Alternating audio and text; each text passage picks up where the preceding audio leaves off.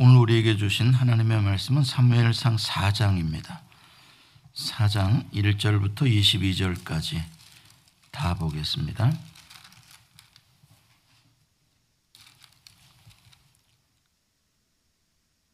약성경 413페이지 사무엘 상 4장입니다. 1절부터 22절 끝절까지입니다. 제가 그냥 쭉 봉독해 드리겠습니다. 사무엘의 말이 온 이스라엘에 전파되니라. 이스라엘은 나가서 블레셋 사람들과 싸우려고 에베네셀 곁에 진치고 블레셋 사람들은 아벡에 진쳤더니 블레셋 사람들이 이스라엘에 대하여 전열을 벌이니라. 그 둘이 싸우다가 이스라엘이 블레셋 사람들 앞에서 패하여 그들에게 전쟁에서 죽임을 당한 군사가 4천 명 가량이라 백성이 진영으로 돌아오매 이스라엘 장로들이 이르되 여호와께서 어찌하여 우리에게 오늘 블레셋 사람들 앞에 패하게 하셨는고? 여호와의 언약궤를 실로에서 우리에게로 가져다가 우리 중에 있게 하여 그것으로 우리를 우리 원수들의 손에서 구원하게 하자 하니 이에 백성이 실로의 사람을 보내어 그룹 사이에 계신 만군의 여호와의 언약궤를 거기서 가져왔고 엘리의 두 아들 홈니와 비느하스는 하나님의 언약궤와 함께 거기에 있었더라. 여호와의 언약궤가 진영에 들어올 때에 온 이스라엘이 큰 소리로 외침에 땅이 울린지라 블레셋 사람이 그 외치는 소리를 듣고 이르되 히브리 진영에서 큰 소리로 외침은 어찌 됨이냐 하다가 여호와의 괴가 진영에 들어온 줄을 깨달은지라 블레셋 사람이 두려워하여 이르되 신이 진영에 이르렀도다 하고 또 이르되 우리에게 화로다. 전날에는 이런 일이 없었도다. 우리에게 화로다. 누가 우리를 이 능한 신의 손에서 건지리요? 그들은 광야에서 여러 가지 재앙으로 애굽인을 친 신들이니라. 너희 블레셋 사람들아 강하게 되며 대장부가 되라 너희가 히브리 사람의 종이 되기를 그들이 너희의 종이 되었던 것 같이 되지 말고 대장부 같이 되어 싸우라 하고 블레셋 사람들이 쳤더니 이스라엘이 패하여 각기 장막으로 도망하였고 사륙이 심히 커서 이스라엘 보병에 엎드려진 자가 3만 명이었으며 하나님의 괴는 빼앗겼고 엘리의 두 아들 홈니와 비나스는 죽임을 당하였더라. 당일에 어떤 베냐민 사람이 진영에서 달려 나와 자기의 옷을 찢고 자기의 머리를 티끌에 덮어 쓰고 실로에 이르니라. 그가 이를 때에 엘리가 길 옆 자기의 의자에 앉아 기다리며 그의 마음이 하나님의 괴로 말미암아 떨릴 즈음이라 그 사람이 성읍에 들어오며 알림에 온 성읍이 부르짖는지라 엘리가 그 부르짖는 소리를 듣고 이르되 이 떠드는 소리는 어찌 됨이냐? 그 사람이 빨리 가서 엘리에게 말하니 그때 엘리의 나이가 98세라. 그의 눈이 어두워서 보지 못하더라. 그 사람이 엘리에게 말하되 나는 진중에서 나온 자라. 내가 오늘 진중에서 도망하여 왔나이다. 엘리가 이르되 내 아들아 일이 어떻게 되었느냐 소식을 전하는 자가 대답하여 이르되 이스라엘의 블레셋 사람들 앞에서 도망하였고 백성 중에는 큰 살육이 있었고 당신의 두 아들 홈니와 비느하스도 죽임을 당하였고 하나님의 괴는 빼앗겼나이다. 하나님의 괴를 말할 때 엘리가 자기 의자에서 뒤로 넘어져 문 곁에서 목이 부러져 죽었으니 나이가 많고 비대한 까닭이라 그가 이스라엘의 사사가 된 지 40년이었더라. 그의 며느리인 비느하스의 아내가 임신하여 해산 때가 가까웠더니 하나님의 괴를 빼앗긴 것과 그의 시아버지와 남편이 죽은 소식을 듣고 갑자기 아파서 몸을 굽으려 해산하고 죽어갈 때에 곁에 서 있던 여인들이 그에게 이르되 두려워하지 말라. 네가 아들을 낳았다 하되 그가 대답하지도 아니하며 관념하지도 아니하고 이르기를 영광이 이스라엘에서 떠났다 하고 아의 이름을 읽어보시라 하였으니 하나님의 괴가 빼앗겼고 그의 시아버지와 남편이 죽었기 때문이며 또 이르기를 하나님의 괴를 빼앗겼으므로 영광이 이스라엘에서 떠났다 하였더라. 하나님의 말씀입니다.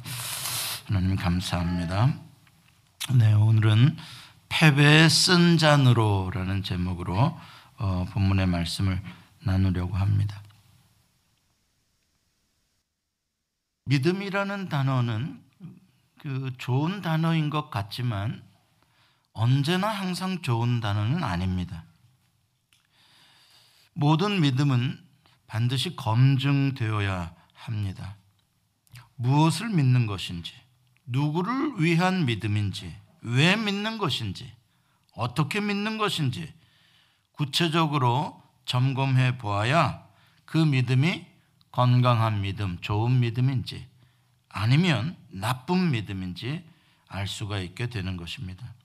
왜냐하면 어떤 사람은 믿음을 가졌다 하고 그 믿음으로 선을 행하지만 어떤 사람은 믿음을 가졌다 하면서 그 믿음으로 악을 행하고 그것을 합리화하기도 하기 때문입니다.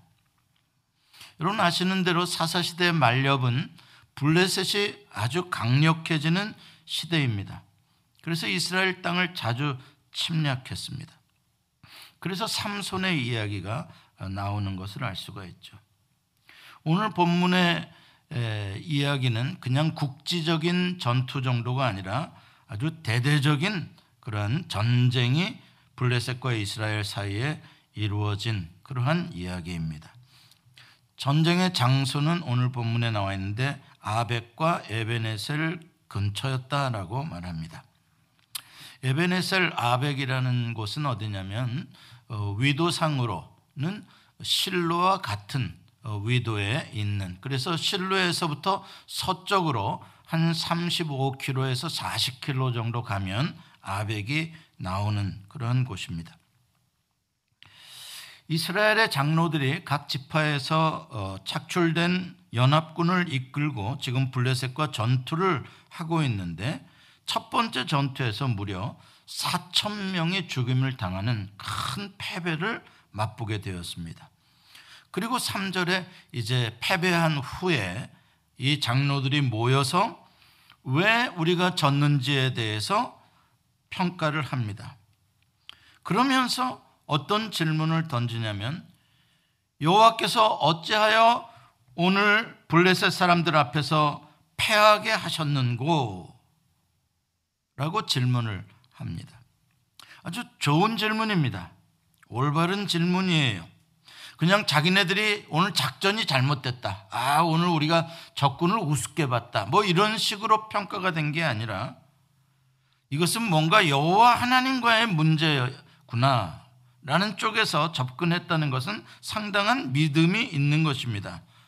여호와 하나님께서 패배를 하게 하셨다라고 생각하고 지금 왜 그렇게 우리를 패배하게 하셨는가에 대한 질문을 던지는 거니까 아주 상당히 믿음 있는 질문인 것을 알 수가 있습니다. 이제 올바른 해답만 찾으면 됩니다. 그런데 그 해답을 찾는데 별로 고민한 흔적이 없습니다. 바로 그 말 끝에 질문과 함께 바로 답이 나옵니다. 해답이 나옵니다. 3절 후반절에 나오는데 무슨 해답을 찾습니까?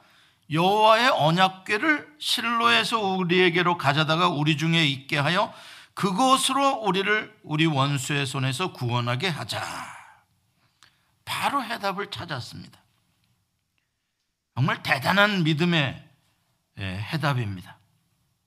여호와의 언약궤 맞습니다. 여호와의 언약궤는 능력의 상징입니다. 여호와의 언약궤를 제사장들이 메고 앞장서 갈때 요단강도 그쳤고 그것을 메고 여리고성을 돌았을 때 여리고성도 무너졌었습니다. 맞습니다. 여호와의 언약궤는 전쟁의 승리를 가져다 주는 여호와의 능력이요 여호와의 임재입니다. 그래서 이제 여호와의 언약궤를 가지고 오면 우리가 이길 수 있다 라고 생각한 건 대단한 믿음입니다. 그럼 해답을 따르게 할 수도 있잖아요. 야, 우리 군대를 조금 더 각 지파별로 좀 더 늘리자. 각 지파별로 5천 명씩만 더 오라 그래라. 이런 것도 해답일 수 있고요. 이번에는 작전을 뭐 이렇게 몇 개 부대로 나눠서 한번 해보자. 이것도 해답일 수 있으나 그런 사람의 작전과 사람의 전력에서 해답을 찾으려고 하지 아니하고 여호와 하나님에게서 이 해답을 찾으려고 노력을 한 게 느껴지는 것이죠. 좋은 결정입니다. 그래서 이제 대제사장 엘리의 두 아들인 홈리와 비느하스가 이제 제사장의 옷을 입고 양쪽에서 언약궤를 호위해서 이스라엘의 진영으로 들어왔습니다. 이스라엘 군대가 얼마나 사기가 충천했던지 오늘 본문에 보면은 그들이 외치는 소리로 말미암아 땅이 울렸다 그럽니다. 대단한 대단한 믿음이요, 대단한 용기와 대단한 소망을 지금 갖고 있습니다. 이 소리를 듣고 이렇게 요란한 소리를 듣고 블레셋 사람들이 깜짝 놀랍니다. 놀랄 수밖에요. 지금 이스라엘 군대들은 뭐 하고 있어야 되냐면 곡소리 내고 있어야 돼요. 그냥 쥐 죽은 듯이. 왜? 4천 명이나 죽었는데 사기가 땅바닥에 떨어져 있어야 마땅하죠. 아 그런데 사기 충천하고 땅이 울릴 정도로 소리를 지른단 말이에요. 그럼 어찌된 일이냐 전애들이. 그랬더니 여호와의 언약궤가 들어왔고 그들의 신이 지금 그들의 진중에 들어왔다 이렇게 보고를 하는 거예요. 그러니까 두려워서 블레셋 군대들이 떱니다. 야, 이 신은 전쟁에 능한 신이요. 광야에서 여러 가지 재앙으로 애국 군대를 다 이겼던 그 신이 아니냐? 어? 큰일 났다. 그 자기들에게 큰 화가 미칠 것이라고 말하면서 떨고 있습니다. 그러고 보면은 블레셋 군대도 상당한 믿음을 가지고 있습니다.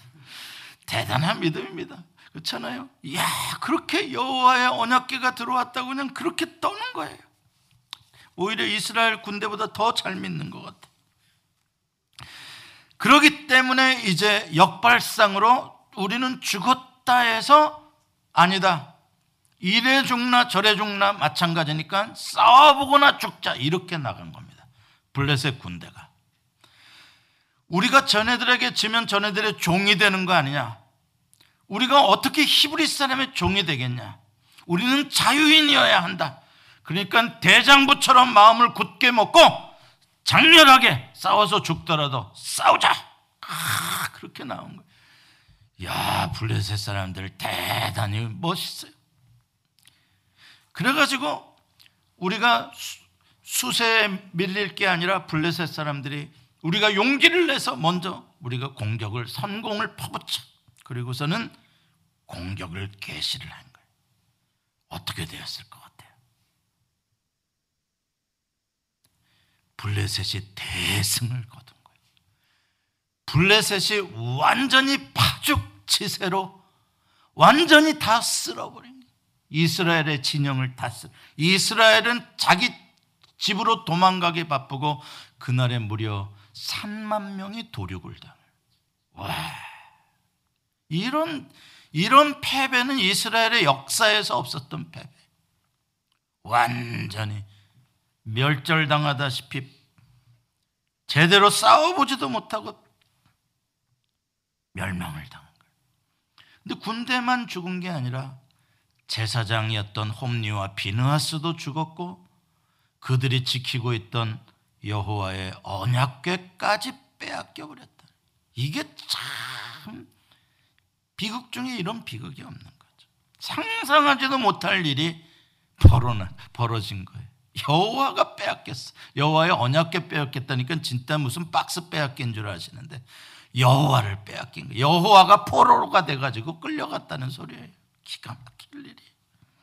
그러니까 이 패전의 소식이 너무나 충격적. 생각해 보세요. 야 이제 우리가 이겼다 여호와의 언약궤가 왔으니까 그래 가지고 땅이 울릴 정도로 사기 충천했던 사람들이 그 언약궤까지 빼앗겼다는 걸 생각해 보세요. 그 상실감, 그 패배감 이런 말을 수 어마어마한 충격이죠. 그래서 베냐민 사람 중에 하나가 전령이 되어 가지고 진중에서 도망쳐서 당일에 마라톤처럼 달려 가지고 대제사장 엘리에게 가서 보고를 해요. 보고를 들으니까 엘리가 놀라 자빠졌다는 게 있어요. 의자에 앉아 있다 놀라서 그냥 뒤로 떨어져 가지고 목이 부러져서 즉사를 해버려요. 그것으로 끝난 게 아니라 이 엘리의 며느리 비느하스의 아내였던 여자가 임신을 하고 있었는데 이 소식을 들은 거예요. 전쟁에서 패하고 자기 남편도 죽고 시아버지도 지금 죽었다 소리를 들으니까 완전히 충격으로 산통이 오기 시작해가지고 아이를 낳아요. 아이를 낳고 그 아이의 이름을 이가봇이라고 짓고 그 며느리까지 죽어요.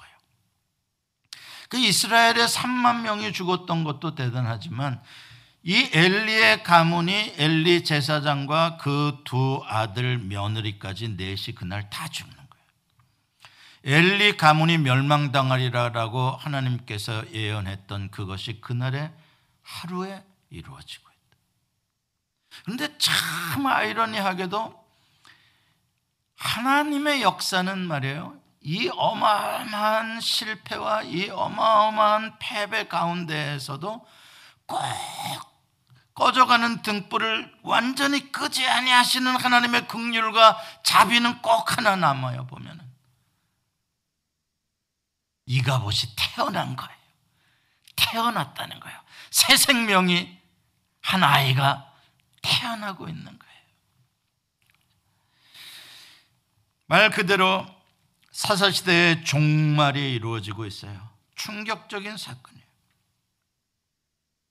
자, 그렇다면 이 엘리의 집안이 멸망당하고 사사시대가 끝나가는 이 마지막 아벡에서의 전쟁, 이 패배, 과연 이것이 주는 의미는 무엇일까?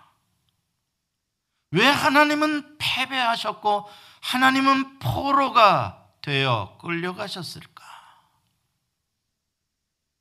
생각해 보게 되는 것이죠. 여호와께서 왜 어찌하여 우리에게 오늘 블레셋 사람들 앞에서 패하게 하셨는고? 라는 이스라엘 장로들의 첫 번째 질문이 똑같이 다시 하게 되는 거예요. 왜 패하게 하셨는고? 왜 심지어는 여호와의 언약궤까지 믿음으로 모셔왔는데 언약궤가 있으면 승리하리라고 믿었는데 왜 아무런 능력이 나오질 않았나? 한마디로 말해서 우리는 여호와가 필요하다고 생각했고 우리는 여호와의 능력을 구했고 우리는 여호와를 믿었는데 여호와는 무엇을 하셨냐? 왜 아무것도 안 하셨냐? 아무것도 안 하신 게 아니라 왜 패하셨냐? 응? 어려운 질문. 생각해 보시죠. 나름대로 이스라엘 백성들은 지금 최선을 다 했습니다. 연합군을 평성해서 이 정도의 병력이 나가서 싸울 정도다 사사시대 말에 대단히 노력한 것입니다. 지파동맹이 느슨하게 흐트러져서 시점인데도 사사시대 말기이기 때문에 그런데도 이렇게 각 지파의 대표 장로들이 연합을 해서 군대를 끌고 와서 블레셋과 이 대단한 병력으로 싸워보려고 했다는 것은 대단한 열심입니다. 이 정도면. 그리고 자기네들이 전쟁에 패했을 때 여호와 하나님을 생각했다는 것도 믿음이죠. 그리고 여호와의 언약궤를 가지고 오면 이길 수 있겠다고 한 것도 믿음입니다. 여호와께서 승리를 주실 거라고 믿었어요. 확신했기 때문에 그렇게 좋아서 길길이 뛰며 환호성을 쳤던 것입니다. 그런데 왜 여호와께서는 아무 일도 하지 않으셨냐는 거예요. 왜 3만 명이 죽어가는데 여호와께서는 아무런 기적도 능력도 행하지 않으셨냐는 거예요. 우리는 당신을 그렇게 믿어드렸는데 당신을 우리 진중에 모셔드리려고 35km, 40km 되는 먼 길을 그거를 가서 그거를 메고 오려고 생각을 해봐요. 얼마나 힘들었겠어요. 그렇게까지 애를 썼는데 왜 우리들의 믿음대로 하나님께서는 행하시지 않았느냐? 이게 지금 아벡 전투에서 주는 가장 심각한 신학적인 질문인 거예요. 문제예요. 나는 여호와를 믿었고 나는 나름대로 노력을 했고 기대를 했는데 여호와께서는 내가 원하는 것을 들어주지 않으시는 거예요. 들어주지 않으신 정도가 아니라 처음에는 4천 명이 죽었는데 그 다음에는 3만 명이 죽어버려요. 더 나쁜, 더, 더 엄청난 실패를 맛보게 되어버린 거예요. 여호와가 능력이 모자라시냐? 여호와가 안 계신 것이냐? 그런 것은 아니라면 여호와는 살아계시다면 여호와는 전능하시다면 이 도대체 어떻게 이런 일이 있냐?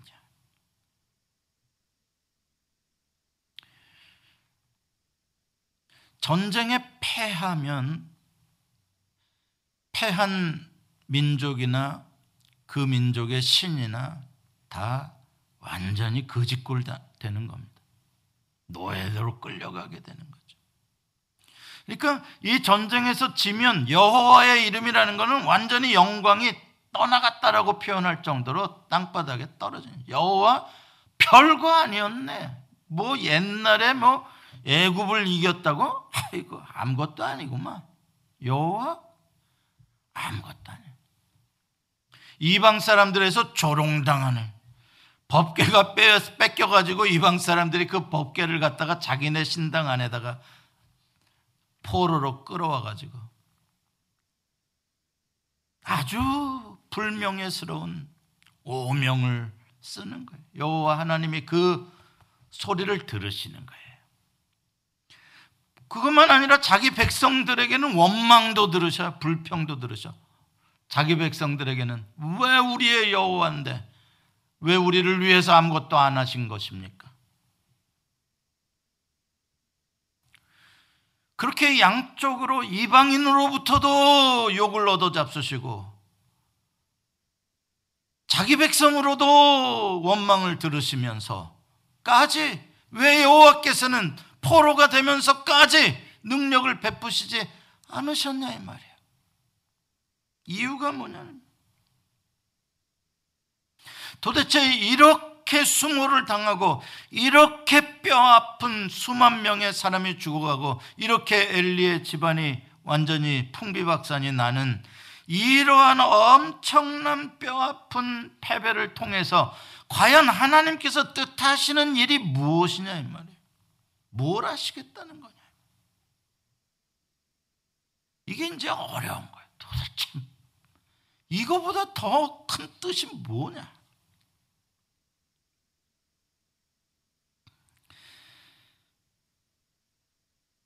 여러분 우리는 성경을 통해서 여호와 니시의 하나님, 우리에게 승리를 주시는 하나님, 승리의 주를 찬양하라.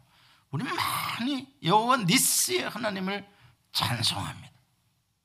승리의 찬송도 무지하게 많습니다. 예, 성경에 승리를 주신 하나님도 많이 있어요. 아까 말씀드린 대로 여리고 성이 함락되어진다든지 승리를 주신 일 많이 있죠. 그러나 그에 못지않게 더 심각한 여호와 하나님의 계시와 여호와 하나님의 메시지는 패배를 통해 주어졌다는 사실을 여러분들이 성경을 통해서 아셔야 합니다. 성경의 위대한 하나님의 메시지들은 패배를 통하여 주어진 것들입니다. 패배하신 여호와, 실패하신 여호와, 그 소리를 들어가면서까지 일하고 계시는 여호와. 그 패배하신 하나님을 통해서 주시고자 하시는 쓰라린 메시지가 있는 거예요. 그게 성경에 있어서의 아주 중요한 구원의 메시지요. 믿음의 메시지예요. 우리는 이해를 못하죠. 무슨 패배, 무슨 실패 메시지가 있냐. 우리는 그게 불평의 이유가 되고 원망의 이유가 되는데 여기서 이제 하나님이 하고자 하시는 뜻과 우리가 이루어지고자 하는 나의 뜻과 갈등하고 혼란을 겪게 되놓치는 것이죠. 아벡에서의 이 전쟁에서의 실패, 패배는 그 옛날 진짜 한 번의 전쟁으로 끝난 사건이 아니에요. 이미 그 이전에 아이성에서의 패배도 경험해 봤던 것들이에요. 이것은 역사를 통해서 반복되어지는 일들이고 지금 여러분과 저의 신앙생활에 있어서도 이것 때문에 우리는 혼란스럽고 우리는 이러한 패배를 반복하고 있습니다. 이 점에 있어서 우리는 우리의 믿음을 반드시 점검해 보아야 한다는 것이죠. 검증해 보아야 한다는 것입니다. 왜냐하면 아벡에서 이스라엘 백성들이 패배할 때에도 분명히 그들 나름대로는 중요한 믿음의 결정을 내렸고 그들 나름대로는 믿음으로 생각하는 과정을 가졌었다는 것을 우리는 놓치면 안 됩니다. 이스라엘 백성들이 믿음이 없었던 것이 아닙니다. 나름대로 발휘했어요. 믿음을. 근데 문제는 뭐였냐? 믿음은 믿음이었는데 하나님이 기뻐하시는 믿음은 아니었다는 것이죠. 그게 문제인 거예요. 이거를 우리가 잘 봐야 되는 거예요. 나 혼자 막 해놓고 믿음이 다 해놓고 하나님이 그대로 행동해 주실 거다? 착각도 큰 착각입니다. 내가 이렇게 믿으니까 하나님이 행하시겠지? 하나님이 원하시는 믿음일 때 하나님이 역사하시는 거예요. 우리가 이걸 알아야 돼요. 아벡에서 하나님은 역사하지 않으셨어요. 왜? 그들의 믿음이 하나님이 원하시는 믿음이 아니었기 때문에. 아니, 그들의 믿음은 하나님이 가장 혐오하시는 스타일의 믿음. 하나님이 제일 미워하시는 스타일의 믿음이에요. 바로 우상숭배라는 믿음이에요.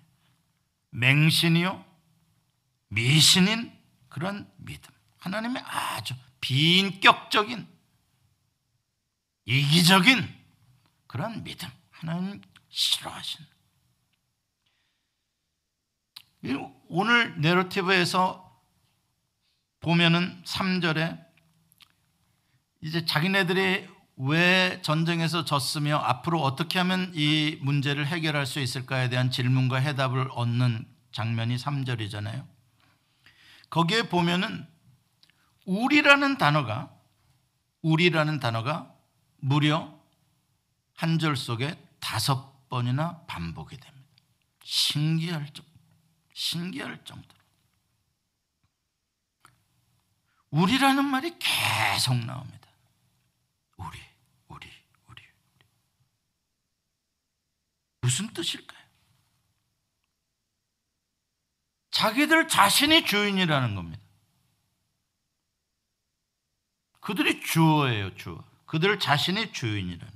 이거는 자기들의 전쟁이요, 자기들의 원수가 블레셋이요, 자기들의 군대요, 자기들의 구원,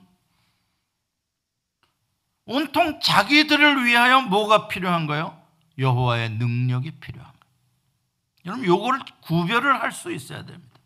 요 차이점을. 나를 위해 여호와의 능력 좀 써주시오. 요게 우상 숭배의 신앙이라는 거죠.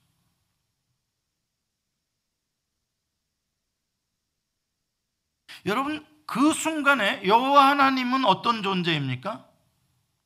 그들에게 승리를 주시기 위한 수단에 지나지 않습니다. 여호와 하나님은 수단이에요. 방법이에요. 그들이 원하는 것을 얻기 위한 여러분 여호와의 언약궤라는 건 수단이 아닙니다. 여호와의 언약궤는 여호와 자신이십니다.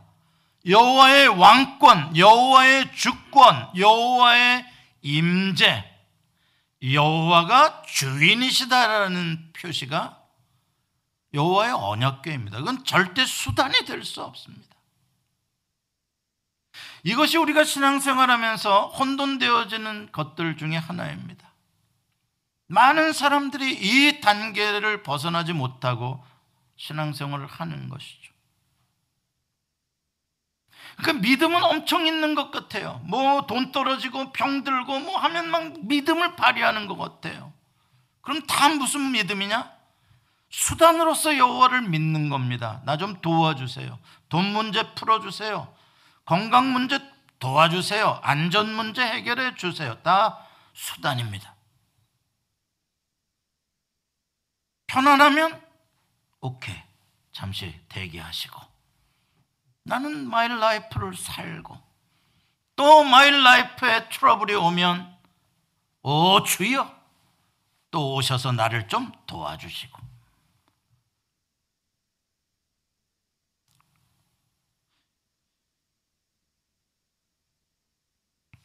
이게 그들의 믿음이야. 하나님이 아주 싫어하는 믿음. 아주 비인격적인 믿음.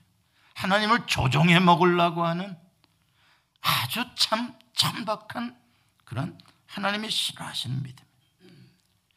한번 생각해 봅시다. 이러한 방식으로 하는데 하나님이 다 들어주셨다.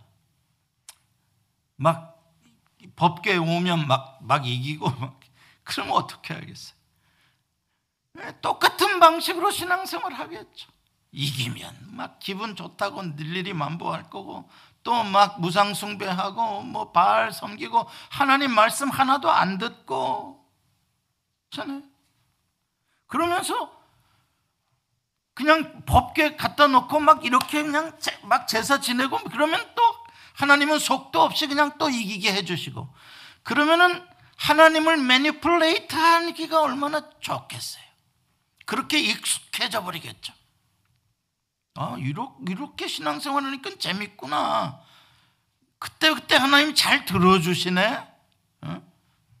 야, 이거 참 진이보다 훨씬 더 좋은 신이시구나.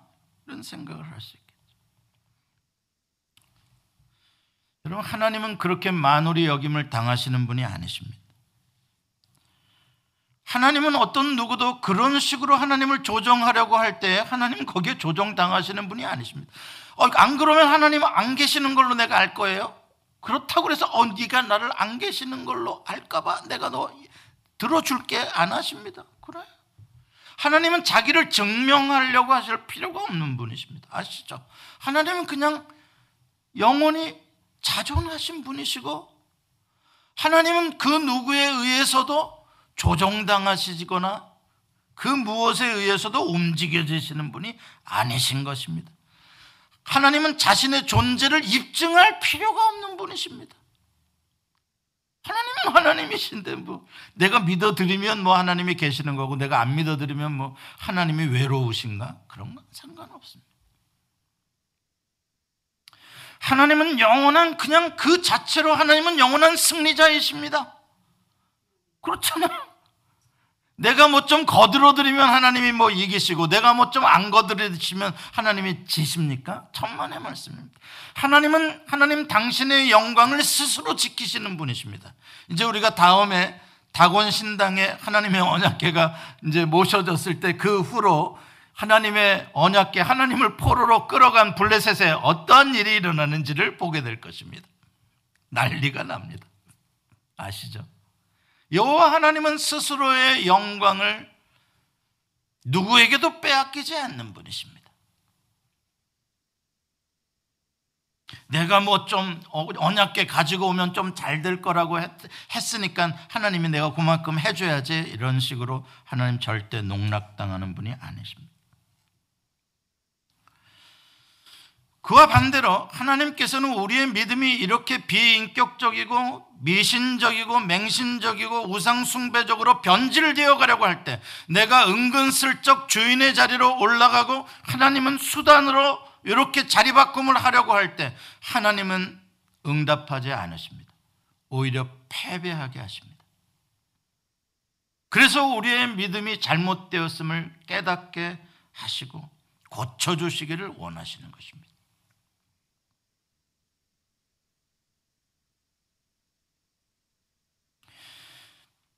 여러분 여러분들의 아내 중에 한 분이 아, 아내 중에 한 분이라 말이 이상하다. 만약에 이렇게 한다고 생각합시다. 이번 생일 때 뭐 해줄 거야? 이번 생일 때 나 반지 해주면 나 참 좋겠네. 당신 나 사랑한다라고 내가 믿을 수 있을 것 같아. 어, 그래? 반지 사줬어. 당신 나 사랑하는구나. 또 내년 생일이 또 왔어.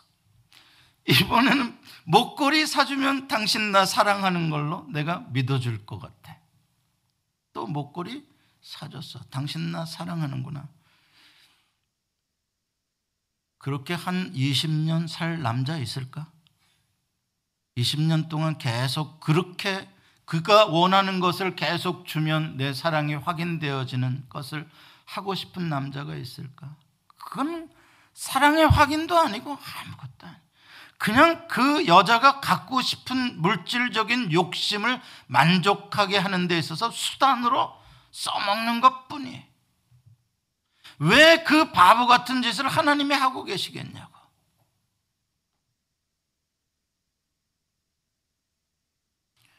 하나님 이 아벡에서의 패배는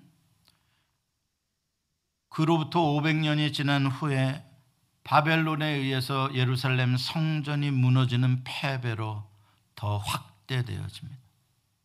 잘 보십시오. 원리는 똑같습니다. 바벨론에 의해서 예루살렘 성전이 파괴되고 모든 하나님의 성구들이 다 술에 실려서 바벨론 왕궁에 가서 그들의 술그릇이 되어질 때 하나님의 이름은 땅바닥에 떨어져. 하나님은 패배자예요, 하나님이. 자기 백성 하나 지킬 능력이 없는 신이다. 온 세상이 여호와라는 신에 대해서 혀를 차는 거예요. 그 수모를 당하시면서도 하나님은 이 이스라엘 백성들의 잘못된 신앙을 고치지 않을 수가 없었던 거예요. 패배를 통하여 말씀하시는 하나님. 피눈물을 흘리시며 패배의 쓴 잔을 마시면서 예수 그리스도가 패, 그 진노의 쓴 잔을 마시면서 십자가의 패배를 당하시면서 여호와가 어디 있냐? 네 아버지가 어디 있냐? 소리를 들어가면서 너 하나님의 아들이면 내려와 보라. 능력을 보여봐라. 왜 네가 사람도 살리기도 하고 뭐 병든 자도 고치는 기적을 했다며? 지금 기적을 보여봐. 다 믿게. 그러나 왜 그 순간에 예수님은 능력을 발휘하지 않으시냐 말이에요. 왜 체포당하시냐? 왜 매를 맞으시냐? 왜 조롱당하시냐? 왜 십자가에서 패배하시냐? 그 하나님의 쓰라린 패배를 통해서 주시고자 하시는 메시지가 있다. 우리가 그걸 들을 수 있어요.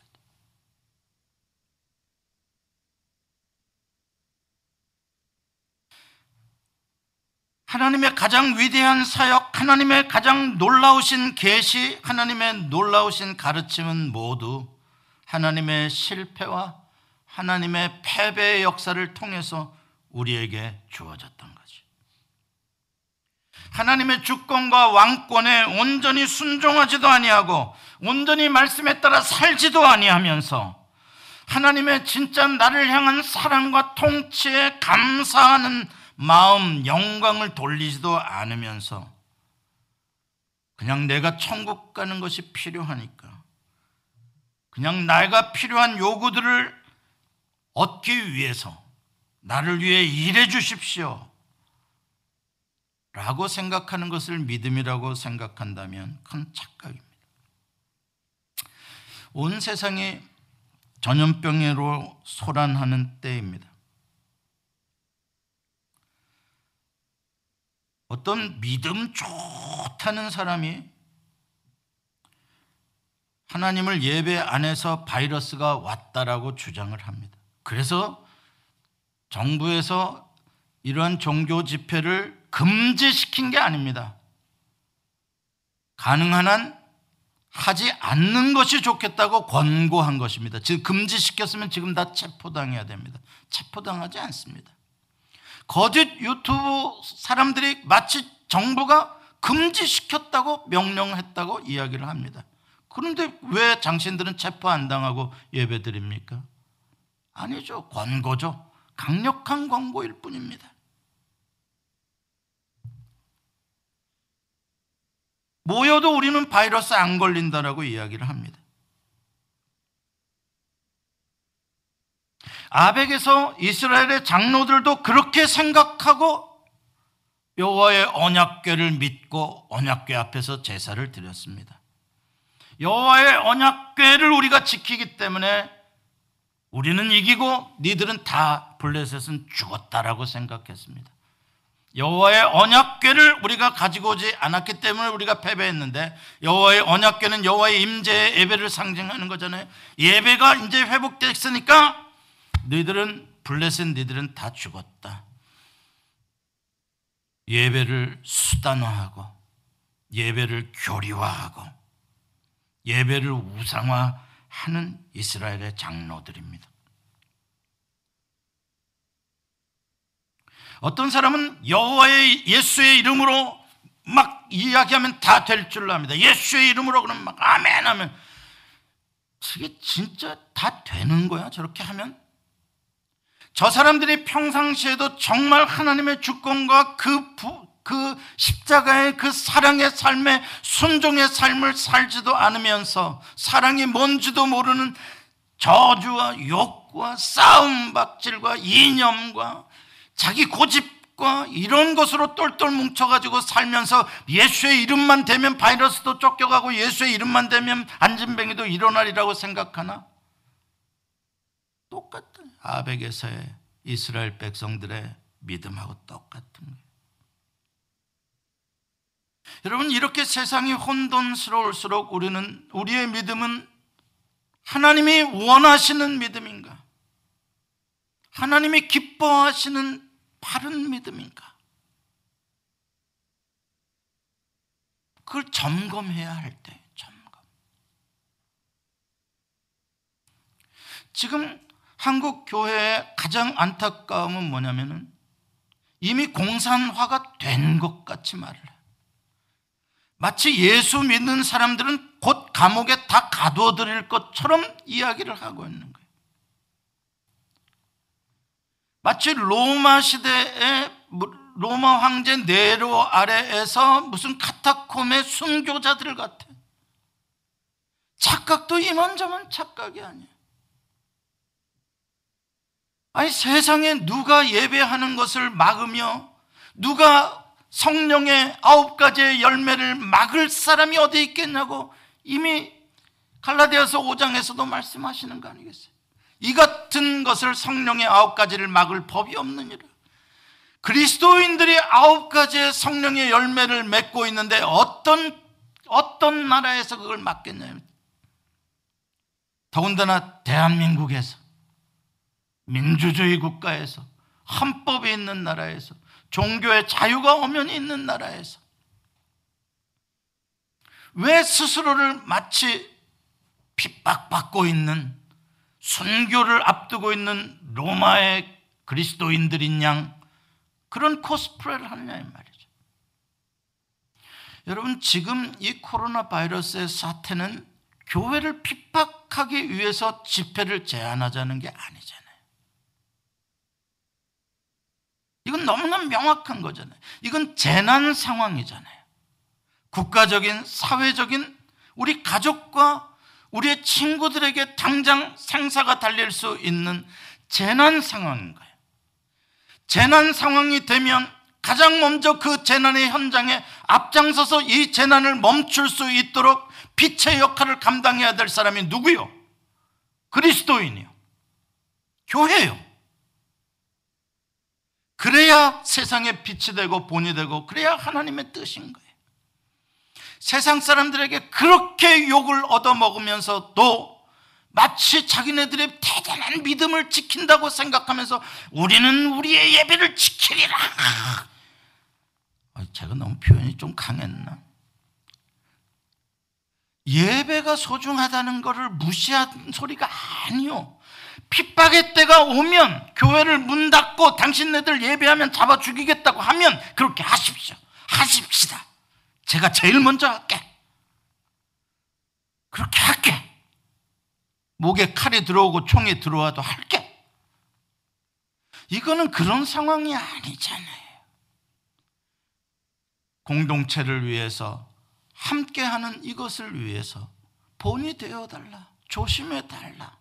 일반 가정들도 조심하는데 사실 교회가 집단적으로 많이 모이고 뭐 여러 가지로 가능성이 많잖아요. 그러다 보니까 요구하는 정도죠. 그 이것에 대해서 우리가 그걸 가지고 그냥 무슨 갑자기 순교자가 되는 것처럼 아, 우리는 예배를 지켜야 돼. 아우 난 그 목사님 제발 좀 얼른 돌아가셨으면 좋겠어. 누군지 모르니까 하는 말이야. 누가 예배 지키지 말라 그러냐고. 당신보다 누구 예배 소중 안 소중하게 생각하는 사람이 있어? 왜, 왜 이럴 때에 왜 복음의 문을 닫는 일들을 하냐 이 말이에요. 사랑하는 성도 여러분, 여러분과 저의 믿음이 정말 하나님이 기뻐하시는 이 시대에 어떤 믿음을 보기를 원하시는지 그 믿음을 갖게 되기를 간절히 축원합니다. 기도하시겠습니다. 이 시간 말씀을 붙잡고 한번 기도하십시다. 하나님 아버지, 우리에게 지혜와 능력을 주시옵소서. 하나님 아버지, 주님 이 시대의 교회들이 빛이 되게 하여 주옵소서. 한번 같이 한번 기도하겠습니다. 할렐루야 주님을 찬양합니다. 하나님 우리의 믿음이 주님이 원하시는 믿음이 되기를 원합니다. 오 주님 미신 같은 믿음이 아니라 하나님 아버지 우상 숭배의 믿음이 아니라 하나님을 높여드리고 하나님을 온전히 왕으로 주인으로 섬겨드리는 그러한 믿음으로 순종의 믿음으로 사랑의 믿음으로 되게 하시고 이 시대의 교회들이 하나님 앞에 올바른 믿음으로 하나님의 마음을 기쁘시게 해드리며 세상의 빛의 역할을 감당하며 이 재난을 속히 종식시키는 데 앞장서는 교회가 되게 하여 주시옵소서. 하나님 성도들 가운데 몸이 연약하신 분들을 붙잡아 주시기를 원합니다. 주님께서 저들을 안전하게 하여 주시고 또한 어린아이로부터 노년에 이르기까지 병약하신 분들을 지켜주셔서 아버지 하나님 이 전염병이 자 지나가도록 주의 품으로 아버지 주의 날개 아래 보호하여 주시고 성도들의 마음이 용기와 힘을 잃지 않게 하여 주시옵소서. 예수 그리스도의 이름으로 기도합니다. 아멘. 예수 소망 교회는 조지아주 스와니에 위치해 있으며 주소는 3671 스미스타운 로드 스와니 조지아 30024이고 전화번호는 770-375-0900입니다. 주일 일부 예배는 오전 8시 30분, 2부 예배는 오전 11시에 있습니다. 예수 소망교회의 소개와 사역은 인터넷 주소 www.jesushopechurch.org로 오시면 찾아보실 수 있습니다. 감사합니다.